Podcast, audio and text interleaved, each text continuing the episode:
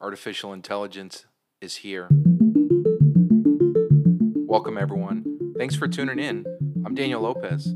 This is the AI Education Conversation, where we explore the opportunities, risks, and the impacts of AI across education. Let's jump in.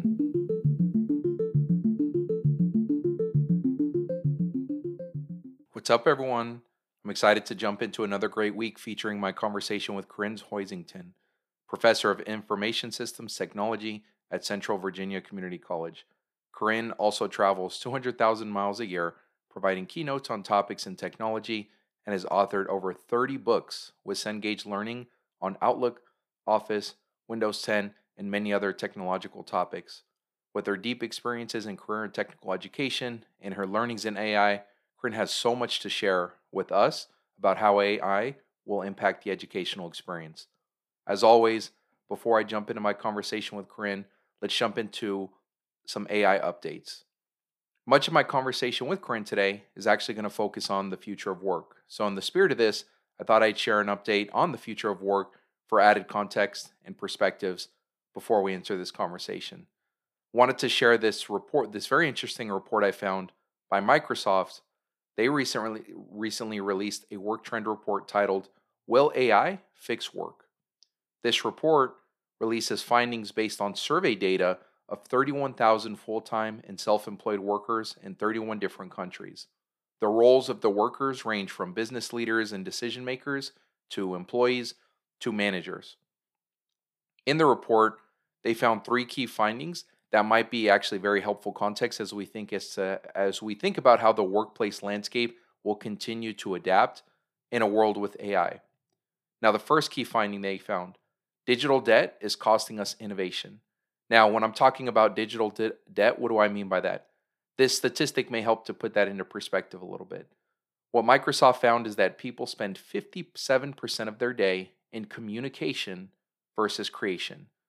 And what they mean by communication is that people are spending the majority of their day in meetings, writing emails, doing Zooms, on Slack, right, on Microsoft Teams, any of those types of tools versus doing actual work, actual creating of things in PowerPoint, in documents, wherever they're doing the actual creation.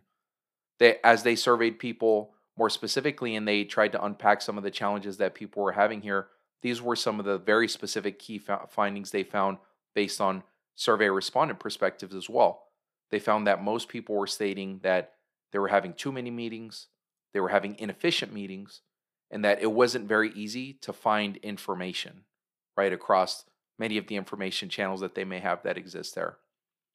High level, when I see this point, I got to say, I mean, it, it, resonate, it resonates on the education side of this work as well. When I think about some of the experiences that my schools are having, that my students are having. I think this this idea of digital debt costing us innovation, costing us just time to be able to create, to do work, definitely resonates. Specifically, when I'm thinking about this experience, the the one of the the key moments on a student's journey that really came to mind, and I know that this is really going to resonate with a lot of our counselors out there, is the uh, summer transition for students who have just graduated from high school and are going on to college or their post secondary option uh, that they've decided with after they've graduated here. And during this summertime, there's a very, uh, very common phenomenon in education called summer melt. What summer melt means is it's this period of time where, unfortunately, there may be students who have declared that they're going to go to a specific institution, maybe have already decided to enroll, pay their enrollment deposit, any of those things. And then we find that over the summer, there is, you know, a, a cohort of students who may ultimately like melt from actually going to the option that they said that they were going to go to, right? Which is why they call it summer melt. It's very unfortunate that that happens. Part of the reasons why it happens is, as you can imagine, during the summer, there there may not be that ongoing support that students will have had as they had during the school year, where they're checking in with the counselor or a teacher that they care about or some other uh, coach on a daily basis or multiple times a week, like they were during the high school period.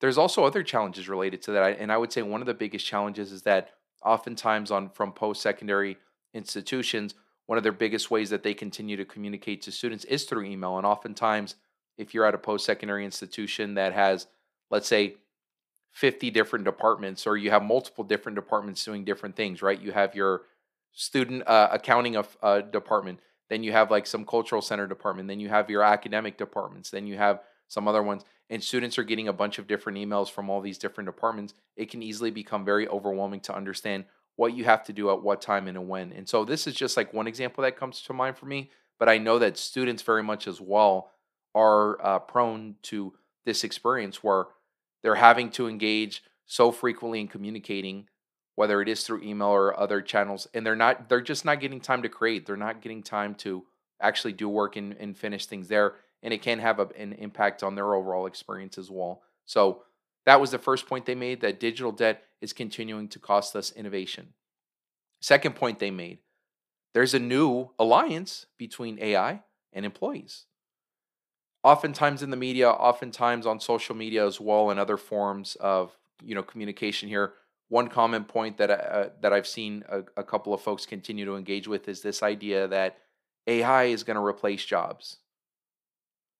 That may be true, and we I think we are still trying to figure out what industries and what ways AI is going to impact our workforce. But within this specific report, what they found is that most people are actually very excited to use AI to make their jobs easier rather than fearing that AI was going to take their jobs. Over three fourths of survey respondents said that they would use AI on a multitude of work type tasks. Things such as very administrative type tasks, to very creative type tasks, to very analytical type tasks. Looking at the decision makers and the business leaders that were surveyed on this, they actually found as well when they asked them, what is the thing that you're most prioritizing as it relates to increasing value for your company? What they actually found is that business leaders were most focused on using AI to increase employee productivity, not reducing headcount. So, again, high level, I think what this means is that we're on a position where we want to do right by our people. We want to be able to use AI tools to make our businesses, make our organizations more competitive, increase the productivity, but not all of it is leading to reducing headcount. That being said, again, this could change over time. I think one of the best things we could all continue to do is to make sure that we are learning how these AI tools work, learning how we can really apply them. Um, and then again, continuing to just monitor the market and understand how these things are going to take an impact if they more significantly disrupt any industries out there beyond uh, just increasing employee uh, uh productivity. The last thing that this report's find, the third key finding, they found that every employee does need to have AI aptitude. This, I think, is very helpful to think about as we think about a world where we want our students to be successful. We want them to be able to successfully adapt to the world that they will inherit. And to do so may actually require us to fundamentally change or transform or reorganize the types of skills, the types of information that we prioritize in teaching our students in the classroom. So let's see what this report has to say.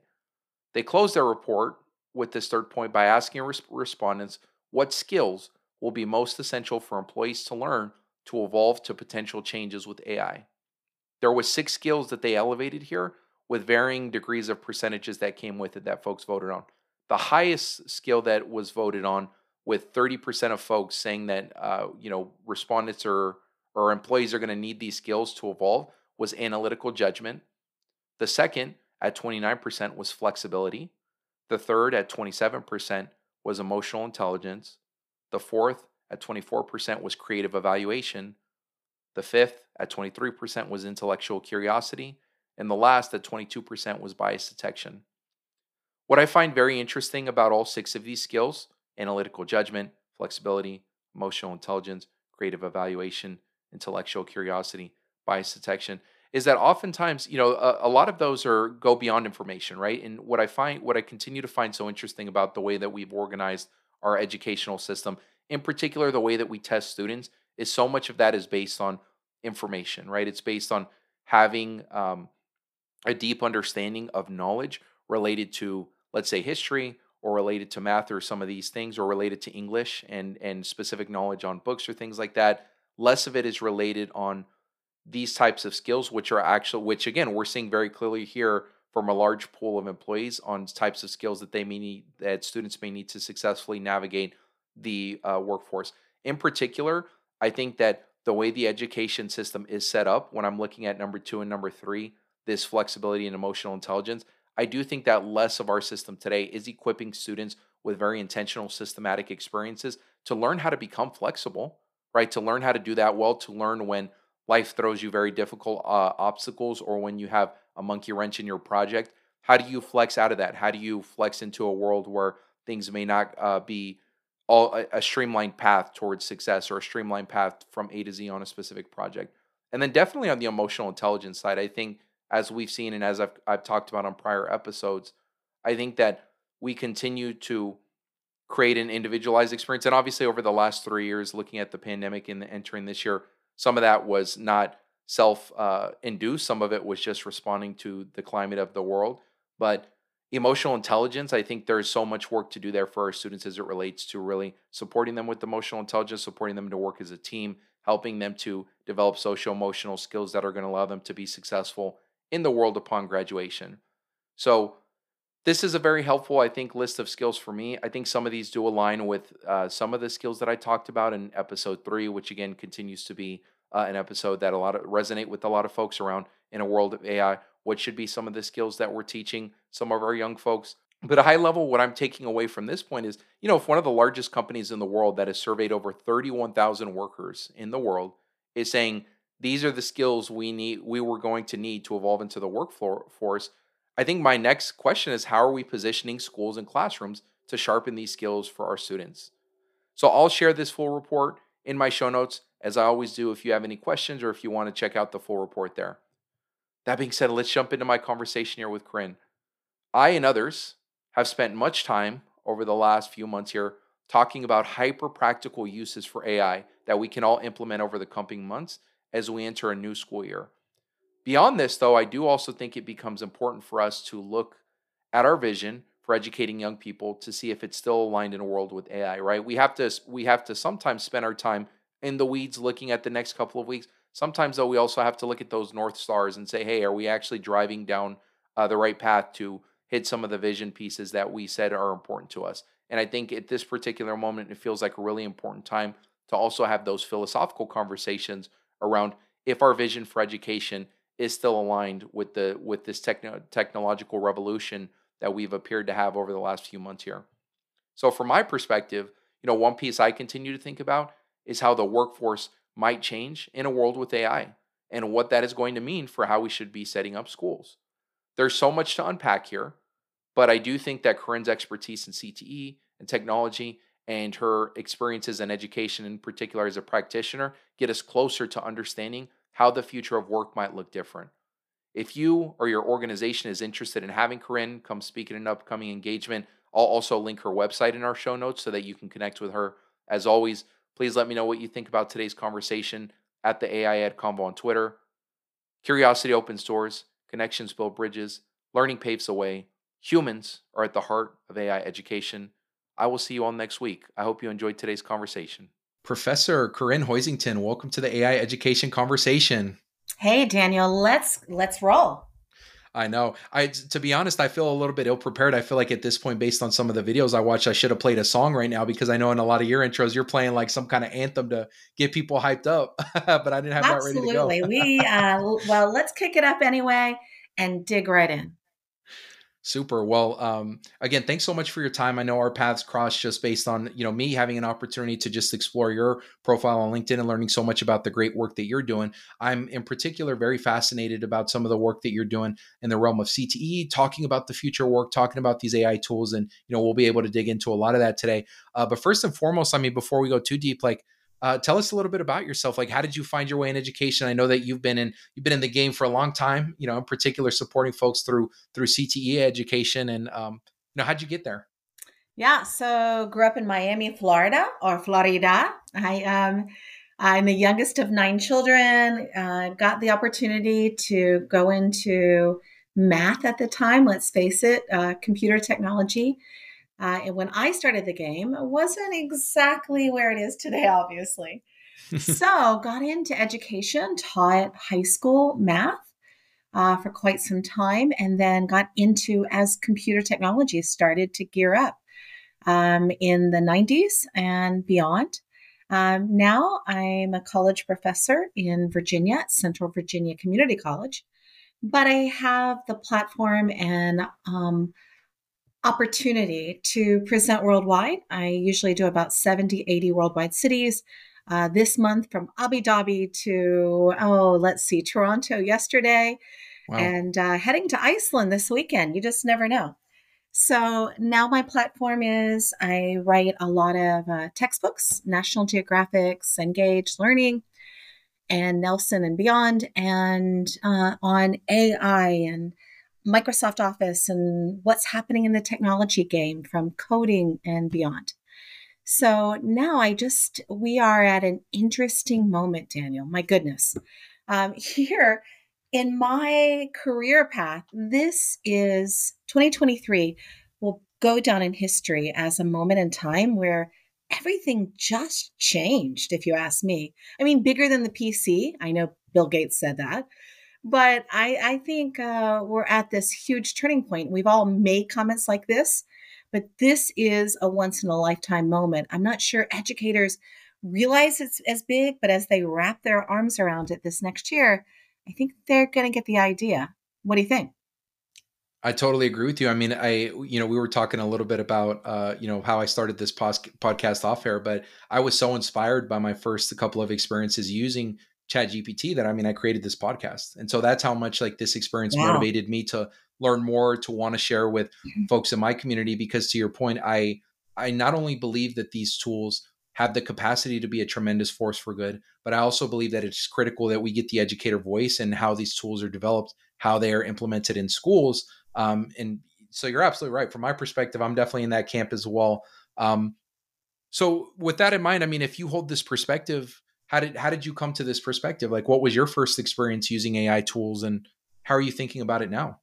Yeah, so artificial intelligence, uh, by definition, is when a computer starts to make its decisions on its own. And that can be discussed whether that's really happening or not just yet.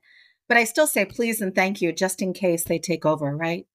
Uh, so yeah, got to make uh, sure. want to be in a good place. You never want to take over, you know, t- get anyone upset that's going to take over the world, right? With AI, I don't know. But how did I get there? Well, you know, it's up to when I thought I came across the first AI piece. The first piece for me was starting to see things in the accessibility realm in education. I mean, seeing things, for example, you know, voice recognition, um, able to translate what I'm saying live in, well, a hundred different languages, being able to connect with students where if they're hearing impaired or they are just needing a little extra boost, that we can now level that playing field with so many accessibility tools. Immersive reader, um, there's so many that are coming out there. One of my favorite lately is Present Live with something like PowerPoint, where as I'm presenting live, everyone on their smartphones can see what I'm saying. Uh, they can respond. They can also um, see different languages. I think accessibility is the key right now, and it's kind of personal for me. I'm um, I grew up in, like I said, Miami, but I wasn't the gifted child. Uh, I had a, a speaking um, speech impediment all throughout lower grades. I was that spec ed kid. So if you ever thought I would be speaking to you, Daniel, in a podcast that's going all over the place, I would have never guessed that. So, but being that special kid, I hated asking for assistance. If I had to stand out, I wasn't going to ask.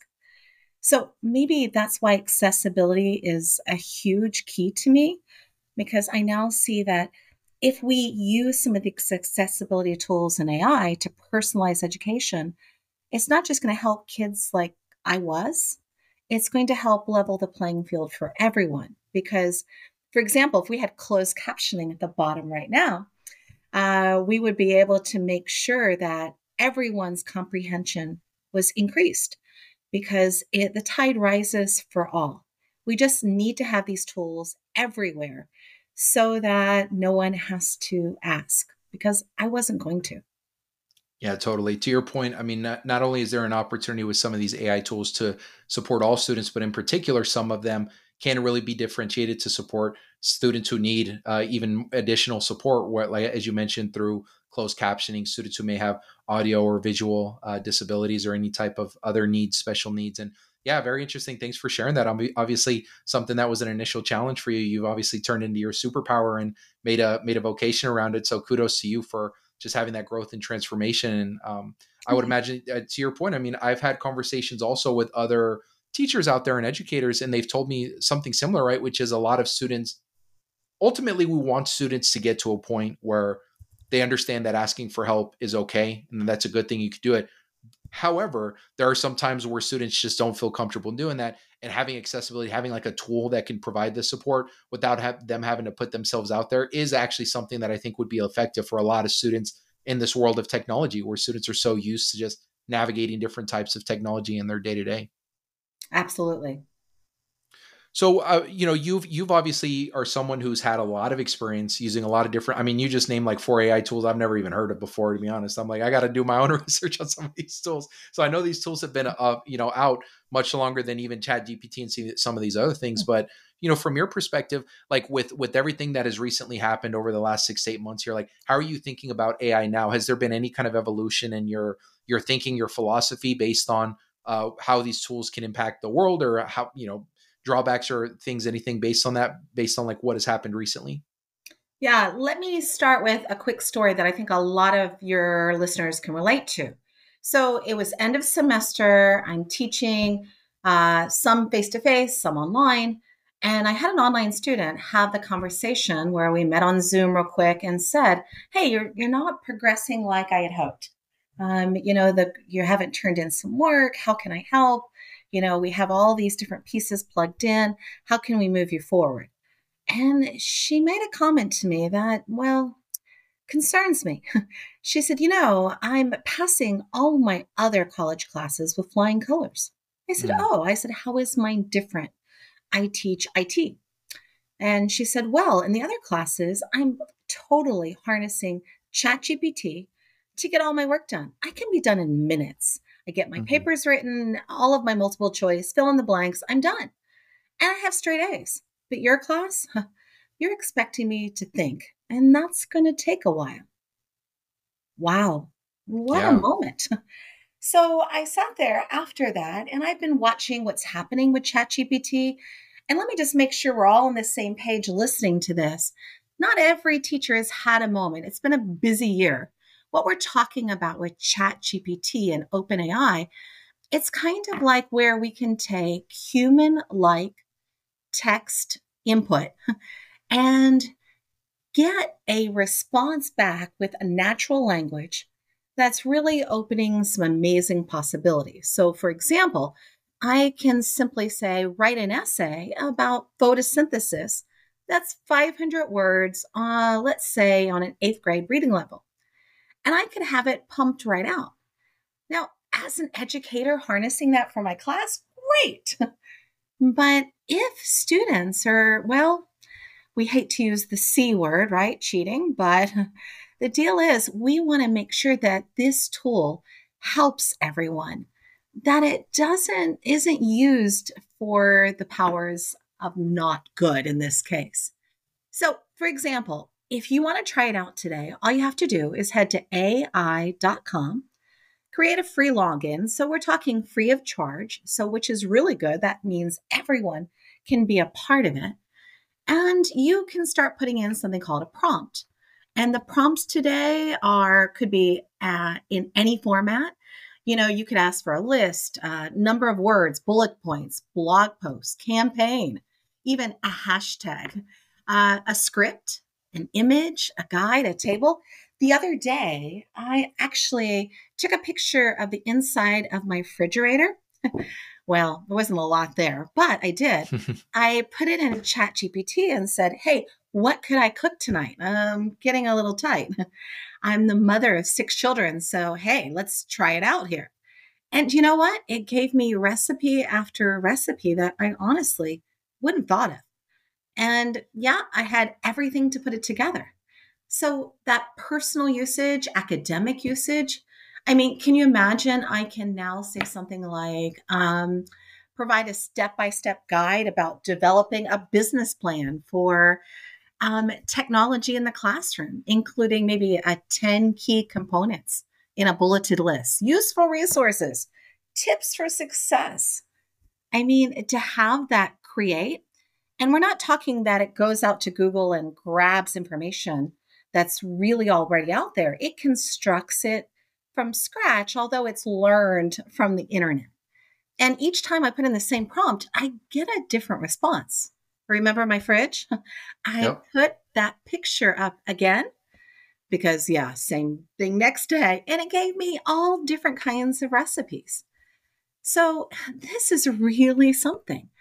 And now I can keep my audience in mind. So a fifth grade teacher can say, you know, write a paragraph um, about whatever from a 10 year old's point of view. So it would be a great way to teach someone. Or how, with my audience, I could say something like, if I'm speaking to a caregiver for the elderly, how could I describe the Amazon Echo Alexa to them? You know, it's amazing because it can put words. Now, I'm a writer, I'm a teacher. I love the fact that I can construct a quick email recommendation for one of my students. Of course, I never put in private information because, well, that wouldn't be cool. Mm-hmm. But I could describe that student. So I'm just seeing, you know, item after item. And this is crazy. When Chat GPT came out in the fall of 2022, do you know that almost a million people downloaded it within the first week? Mm-hmm. It, no other technology has had that uptake that fast. So here we are where we can literally get something to write for us. We can even create a personalized, tailored academic tutor for a student.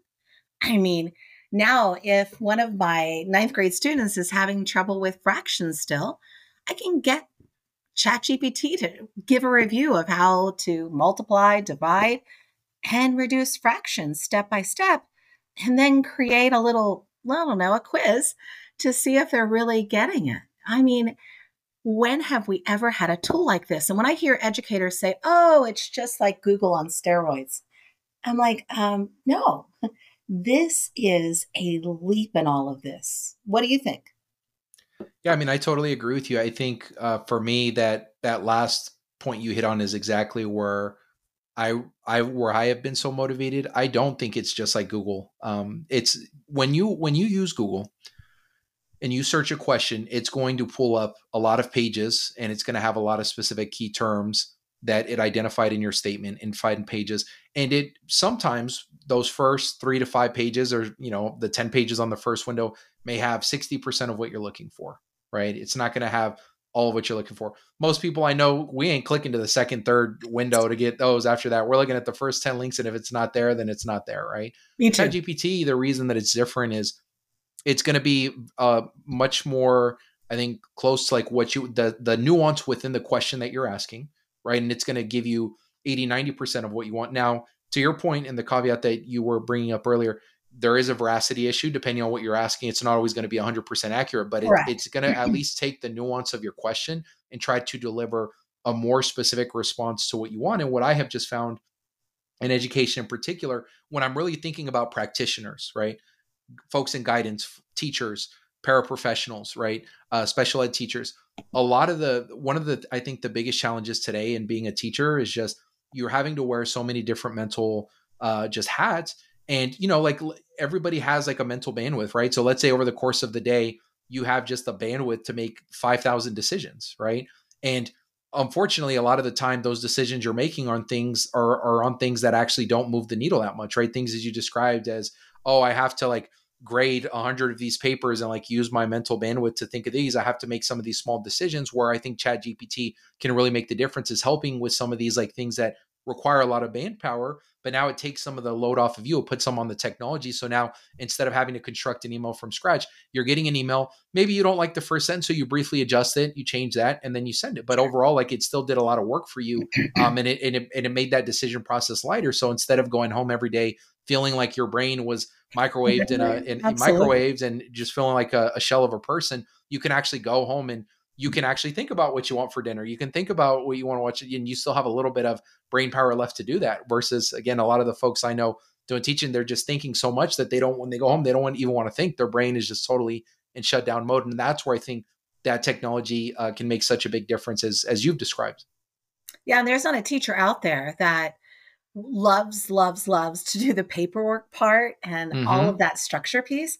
What most of us really are passionate about is really connecting with students. What are new creative ways I can do that?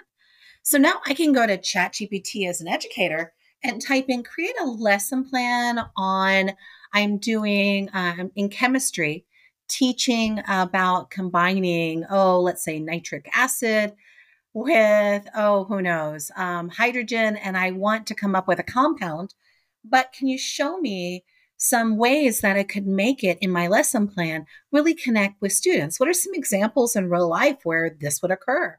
How would you use this in real life? what are some great questions I could use to really push the conversation? Um, I think with tools like this, if we really kind of master that, and I, am I'm we're, we're at this weird spot like New York Public City Schools, um, Los Angeles Public Schools. Uh, I've recently talked with them and they're wanting to block Chat GPT. And I said, okay, okay. Uh, I, with any new tool, I think we do need educational policies. But you have to understand right now, Google has really already created something called Google Bard, B A R D. And by the way, if you go to bard.google.com, you can actually see ChatGPT housed alongside of Google's search engine and be able to superpower things. Uh, Microsoft's definitely do the same thing, or maybe they were first.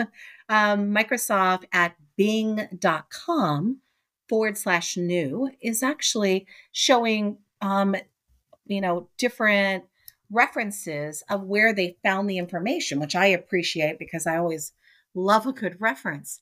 So if we're really, if those schools are really going to permanently shut this down, well, that means they would shut down all search engines. This is becoming infused, integrated. So I think it behooves every school district right now to come up with a policy. But I don't think, in my opinion, shutting it down, I don't think we can put the genie in the box. What do you think? Yeah, I would agree with you. I think it's a it is a very complicated uh, matter. I know that I in my previous episode I had uh, Dr. Nako McGee, who's the chief academic officer, come on and share her perspective. And you know, the challenge for a lot of school districts, whether they're school district for two thousand kids or one for you know fifty thousand plus students, is there's just so much uh, liability that goes into these things, right? From the sure. MOUs to uh, the FERPA implications with students and all those things that have to be uh, figured out. I think that the large companies who are able to create uh, chatbots or experiences that are aligned to federal regulations such as FERPA um, are going to be the best position to work with our schools in a way that is going to also protect our schools from the liability. Um, I recently saw that Google entered a partnership with the Mayo Clinic. The Mayo Clinic is, you know, one of the largest, like, sure. uh, kind of like medical think tank uh, hospitals in the country that does a lot of this work, and they created a chatbot with them that it was going to include a lot of their imp- uh, information that was HIPAA compliant. And what I had just mentioned in that prior episodes is that HIPAA in some ways is similar to FERPA in the sense that it's like very restrictive uh, privacy laws that protect, in that case, the patient, but in FERPA, in the case, the student, right? And so I do think Google seems to be positioning themselves pretty well to be able to partner with a lot of school districts and have you know a model or something that they can use that is actually going to meet the needs of schools um, but i do think it's very tricky and i do think we've seen in the past historically that school districts who have privacy concerns or things they are willing to to not go with the future and actually sit in the way that things have been done in ways of the past if they have any fears that is going to cause harm for students. And i think ultimately with this type of technology my opinion is it's a disservice to the students right? And and, and what it's going to lead to is that there's going to be uh, very innovative schools across the country that are using this technology. Their students are very, very prepared for the world they're about to inherit and they're doing it. Then there's going to be other school districts that are still doing uh, education in the, the way that we did in the 1990s and early 2000s. And they potentially are at risk of being left behind uh, based on like some of the systematic barriers there. Now, again, that's uh, kind of a doomsday scenario, but I don't think totally implausible based on my experiences in schools and how uh, certain schools are going to be like more willing or less willing to jump in based on the amount of work it takes to figure it all out. And I don't think um, in the big picture that as these students graduate and go on to the workforce, that they're going to remain competitive if they're not utilizing the same tools that everyone else in their field is using. So I think we can't just totally block it out, but absolutely, FERPA, all of these different policies need to be, you know, we need to keep student information at 100% private. So I totally get that. Um, but I, you know, now we're in this weird moment, uh, at least in higher education. Uh, the state of Virginia actually surveyed our students who were wanting to go on to any kind of higher education in the collegiate and university space. And you know, 60% of them want and prefer to now take a fully online environment. So, mm. yeah, in the K 12, we can kind of make sure students can write, they can create all of these pieces and parts because we can do a live classroom where I'm having you, let's say, Daniel, you are my student in high school. I can say, Daniel, right in front of me without any technology involved you know, good old paper and pen, start to handwrite and construct paragraphs. But when we're talking about, you know, online students, whether it be K 12 or K 16, excuse me, we don't, excuse me, go ahead and talk, Daniel.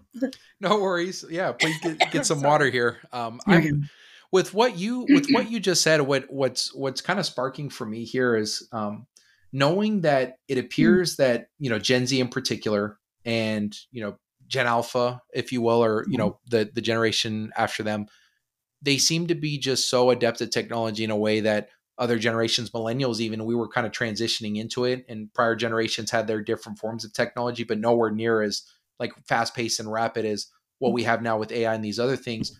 And now it appears that, like as you're saying, there's these studies out here that show that fundamentally the demand for the educational experience compared to like what it is designed now. Like students want something different, right? They want something that is remote. They want something that's more hyper personalized. Uh, in the prior episode I did with uh, Dr. McGee, she had also mentioned that like even in the in in Star Trek that she had watched, like the way that they had defined education there was everybody had these like little robotic masks, kind of like these like Oculus or these like things that we would see for the Facebook or the Apple mask. Yeah. And education was so individualistic. I'm curious for you, um, you know, thinking about the fact that it appears that this generation they want some of those elements. Like, how do we how do we give them that and redefine education but do we also still feel like social emotional skills that have allowed our uh, allowed humanity to be successful up to this point right? Things such as teamwork collaboration uh, having difficult conversations disagreeing and just like sitting in that.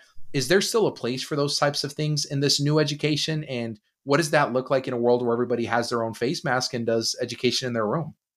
Yeah i mean here we are. I love vr and metaverse and all of those ways I have every headset made, I it I just see there's a great opportunity there.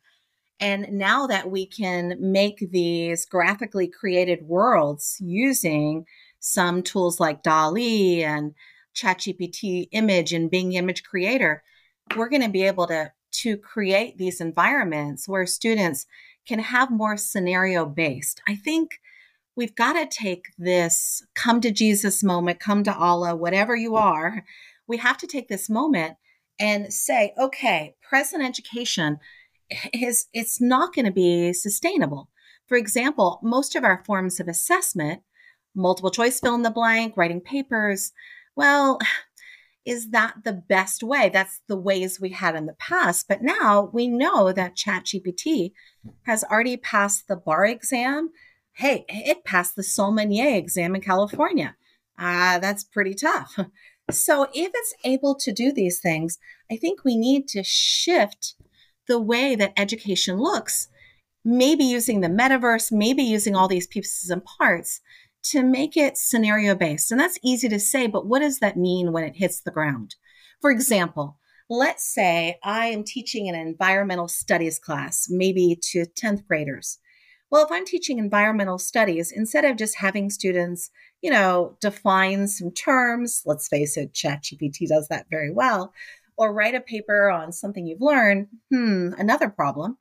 I think we should now take it to where we make students inventors, creators, and take that kind of makerspace thought from 2015 and pull it into this modern space.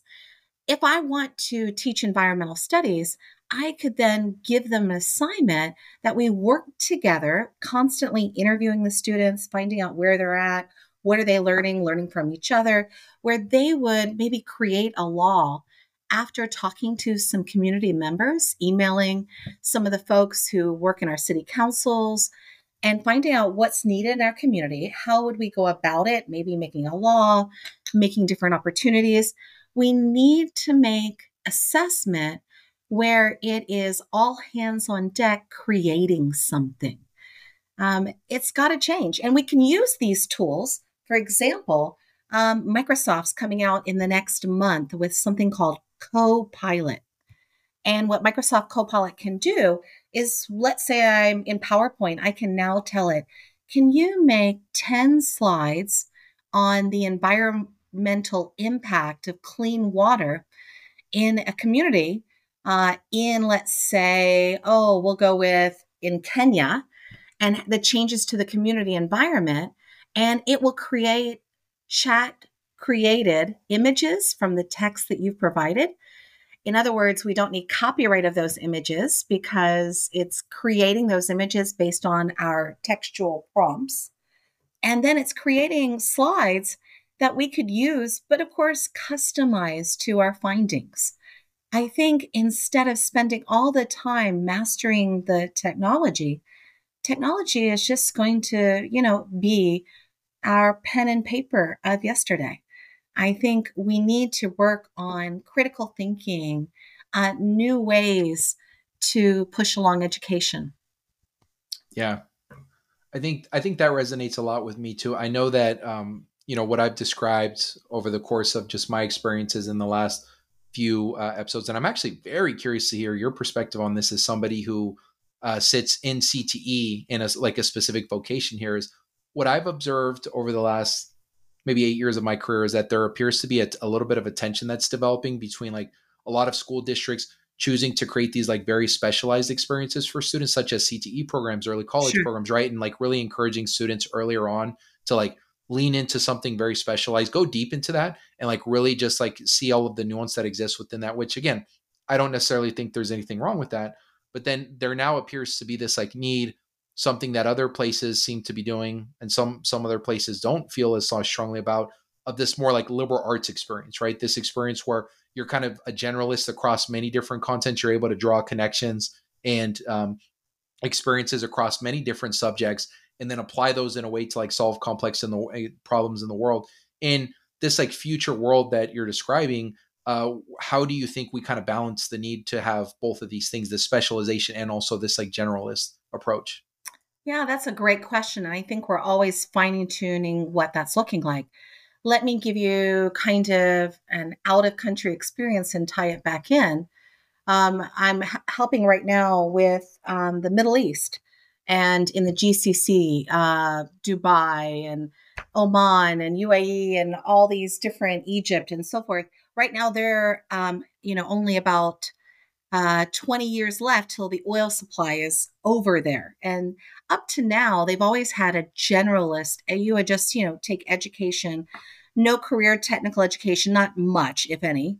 And then everyone, you know, really, uh, they did pretty well with oil. And um, so, you know, getting a job that you had to have a lot of specialized training, you could get it at the, you know, at work once you went into certain fields. Well, now things are getting so specialized and they're losing their oil. They're now having to go back and create an entire career technical education because they've never had to worry about that type of thing. You say, well, who were their plumbers? They could hire people from other countries who would come in to do that type of work. Well, now if you kind of mirror what's happening right here in the States and in Canada, you know, we've always uh, had fields like in career technical education. Let me give you an example. Let's say you're going into agricultural education.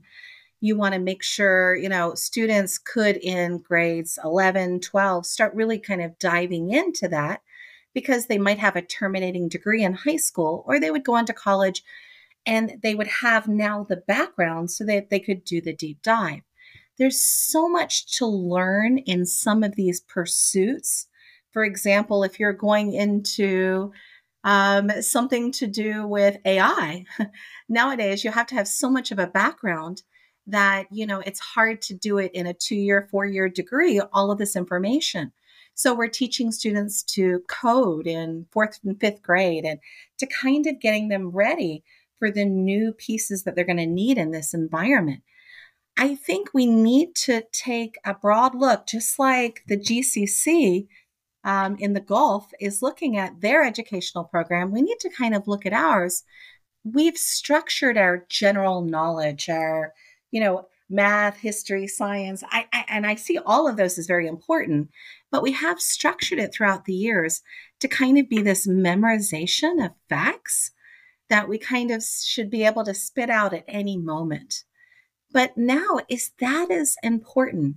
Um, we still want to understand that, but I think it would be much more interesting in education to use these tools to figure out something like World War II. It took six, seven years to, you know, World War II to have that terrible thing happen where we lost over 6 million lives in Europe and beyond. Why not start looking at it instead of teaching just the facts of, you know, when was D Day on June 6th? When was all of these different factual pieces?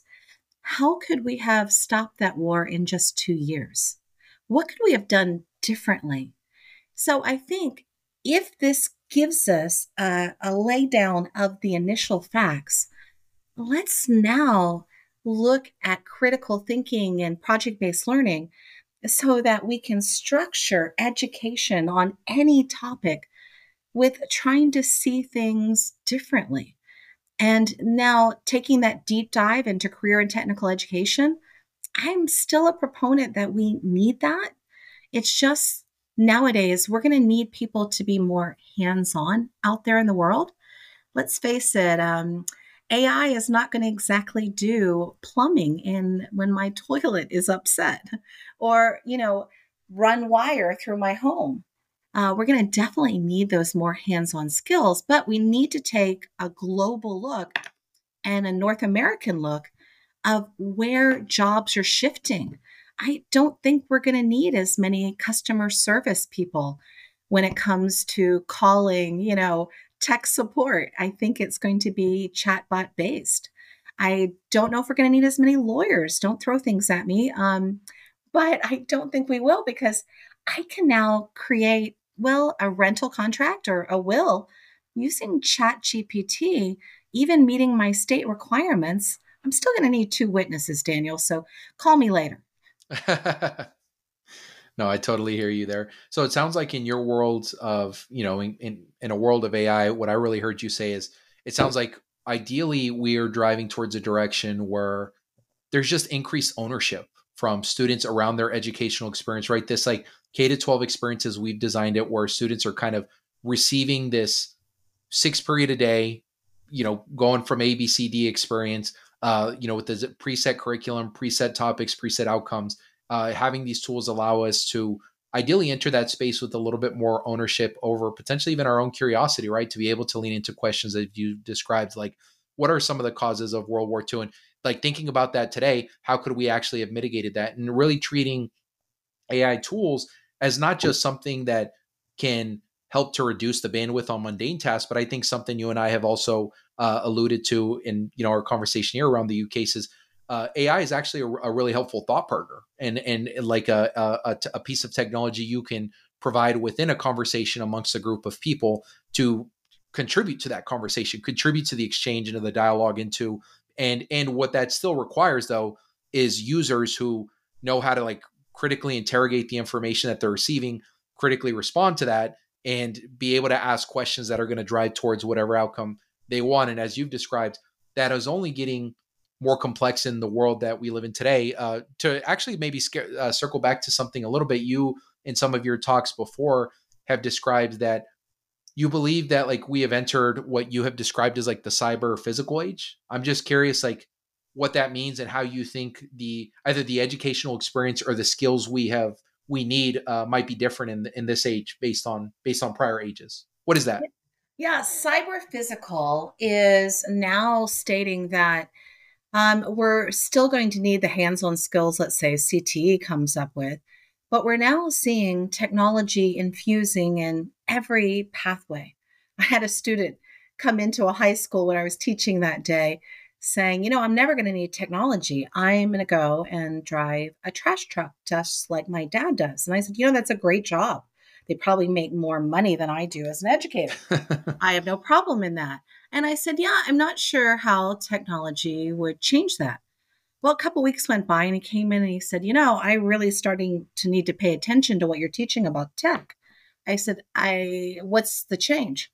He said, you know, they just put a computer on my dad's trash truck that actually indicates exactly with GPS locations where they are, how many minutes it'll be to get to, let's say, you know, the lady who just called and complains house. Um, and also what my capacity of the trash truck is. When do I need to go back? What is the fastest route? Everything's changing with AI on a trash truck. So I think what we're starting to see is if a company, any kind of business, any kind of organization, nonprofits, anything, to stay competitive, to stay cutting edge, they're going to need to take all of these tools we've been talking about and use them as stepping stones to quickly move forward. We're seeing, for example, um, I used to make a lot of restaurant reservations as I traveled just because I would take some friends out when I was in different cities, and I would use, you know, Open Table or whatever you happen to use to make reservations. Well, now Open Table on my phone is kind of taken over now with ChatGPT.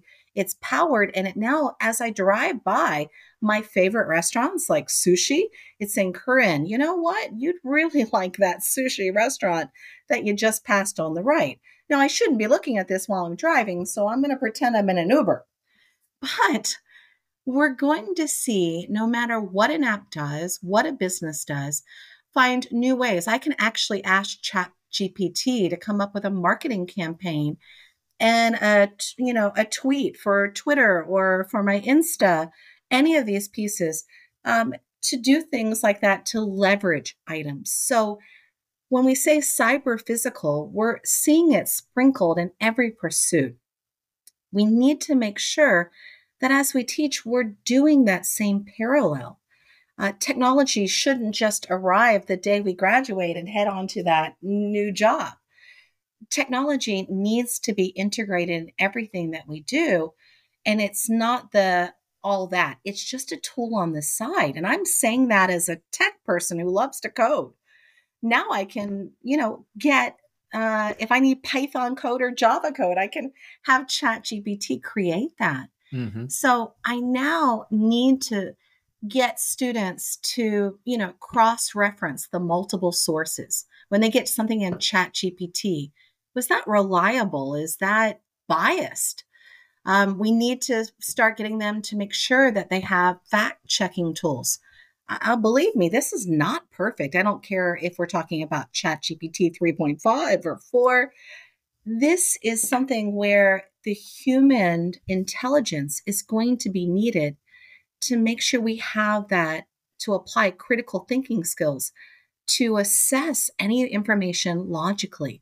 Uh, consider the credibility of the source, potential biases, any conflicting evidence.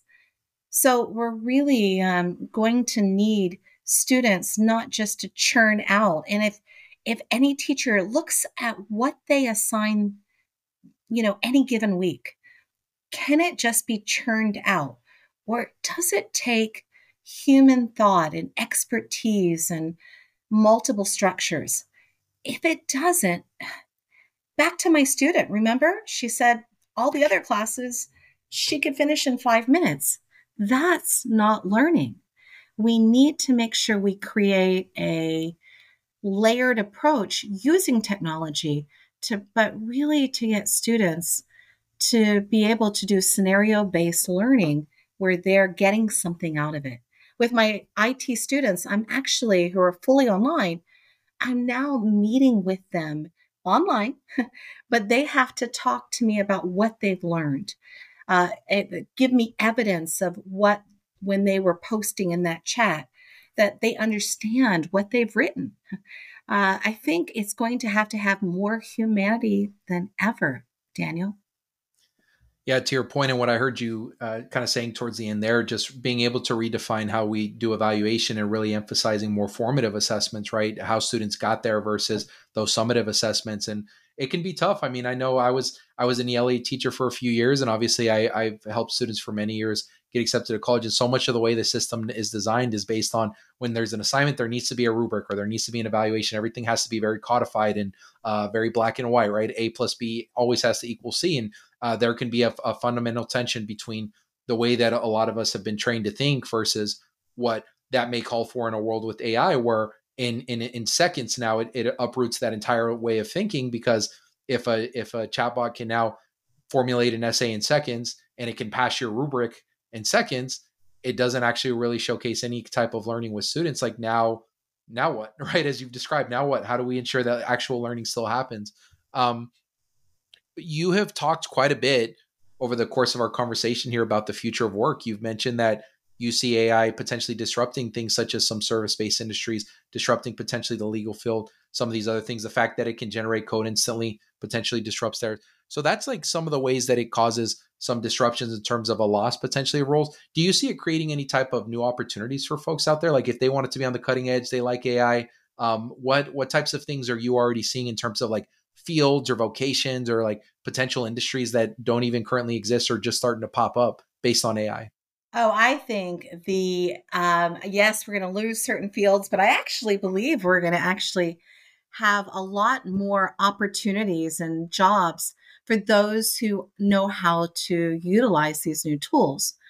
Um, for example, what we're seeing recently is um, working with, for example, Khan Academy is an example. Khan Academy, we all know what that does. A student can go get, you know, a lesson on fractions or whatever they're trying to learn. But now it can provide that personalized, there it's called Khanmigo, migo.com. Um, Khanmigo is coming out, and its premise, and think of this hundred times over in different industries, is going to personalize where is a student at. If you teach 30 students in a classroom, they're at 30 different levels. Right now, at best, we kind of, you know, throw a dart in the middle and kind of target and hope we're kind of meeting the needs of some of our students. But let's mm-hmm. face it, you know, with varying, with after COVID, everything else, we're really just throwing a dart. Yep. How about if a student can be, you know, assessed at the very granular level, find out where their missing information is, and like Khanmigo can now, you know, create a profile that, you know, fills in those missing blanks. How awesome is that? Because let's face it, as teachers, we can't do 30 custom lesson plans. But think of that in every possible field let's think medical. Now, when I go to the doctors, instead of, you know, following, you know, the American Medical Association that I'm supposed to get a colonoscopy at, let's say, 45 years old, if I meet this criteria, how about if I plug in my whole family history? I plug in, yeah, I had measles when I was 12, and um, I walk this many steps a day, and I eat this kind of diet how about if it would customize exactly my medical profile to keep me healthier? What does my DNA say that I maybe have special, you know, propensities toward? So I think we're going to see customized medicine. I think we're going to see customized everything. Um, you know, no matter, think of everything you do today. How about if you could now, um, I, in Europe, I just came across there's these new robots that can cook tens of thousands of recipes, but only cost a couple hundred dollars. You come wow. home literally and you kind of pour in whatever you're in the mood for, and it cooks something for you. Wow. I mean, sign me up for that. yeah. I mean, think of the opportunity to create new products. I, I want to challenge our audience. I want you for the next week to look at everything you happen to do drive, ride public transit, uh, go to the doctors, whatever it is, and think how could this be a better, more customized, more personalized, assistive experience for me? And I, I think that's what's really going to change. Uh, right now, let's say you're a vegan. Boy, it's tough to eat a meal because you're not sure what's going to be on that menu or cross contamination. How about if we can have a customized dining experience? I mean, I just think those who are creative right now and use the tools that we have, my goodness, we always say the sky's the limit. I think the orbit's the limit, Daniel. Yeah. Well, to your point, if I'm if I'm also leaning into your challenge and, and seeking to answer the question with what I've learned, I believe that in the next couple of years here, we're going to see the rise of uh, a, an AI music producer industry. That's what I think is going to be there, just because of the fact that, as you've probably seen, there's just so many AI generated songs of famous artists right now, and a lot of them are really good, and they actually sound just like them. And I think if the industry yeah. can overcome some of the, the copyright hurdles and some of those things coming up, and if and if artists and folks using these AI tools can find some kind of agreement where there's some revenue sharing or whatever that works, there's gonna I think there's gonna be a lot of very talented people who may not be able to sing or play an instrument, but can you know use these AI tools very well and have that kind of musical spark in them and can compile these songs mm-hmm. that are gonna do very well with with it based on some of the songs I've heard. I think they've been great. but let me close on something you just said. I love art. I mean, I have drugged my family against their will to almost every art museum in the world. And maybe that's why I write books and speak is just to feed my art habit, just to travel and see mm-hmm. more art museums. But what I love about art is that inspiration, that humanity. What was going on politically in 1650? Who knows? But art tells that story. Yeah, I can now create any artistic work, even in the style of Picasso. And I kind of, yeah, that worries me because I still want to see human inspiration. So I think if you're overwhelmed right now at how do I make the change, I think we go into our classrooms immediately this fall and start to have the conversation of ethics, responsibility, inspiration, and, and most of all, humanity. I think no matter where this goes, um, we need to keep in line that these tools can help us live life better yeah, there's going to be a lot of disruption. And yes, as educators, we better start changing how we assess students, how we even teach students to use ChatGPT responsibly. Because again, if they rely on it way too much, do you really want a doctor out there that got their degree? Well, because ChatGPT wrote that paper for them. Well, I hope not. So, Daniel, I want to thank you for this opportunity. And I'm sure you'll share my information with anyone. I'd love to assist and continue the conversation. If you need someone at your schools to have this, I do keynoting all the time. And well, right now I've actually got a hop to El Paso to present uh, tomorrow. So, Daniel, thanks for this opportunity. What are your last thoughts? Corinne, no, I, I just appreciate your perspective so much, and thanks for for coming on and sharing what you've learned. And I do hope that uh, folks will take you up on that offer to kind of explore your websites, uh, support uh, some of the amazing content that you're also putting out there related to uh, AI. If you also have any links, I'll be uh, sure to include those in our show notes as well, so people can see some of the lectures that you've done around this topic. But again, thanks so much for your time, and just excited to see uh, conversations and developments that you continue to have as you continue to also have conversations with folks over the next few months here. Thanks for listening to the AI Education Conversation. Give a follow, rate, and review wherever you listen. For all show notes and to share your thoughts on today's episode, check out the AI Ed Convo on Twitter. See you next time.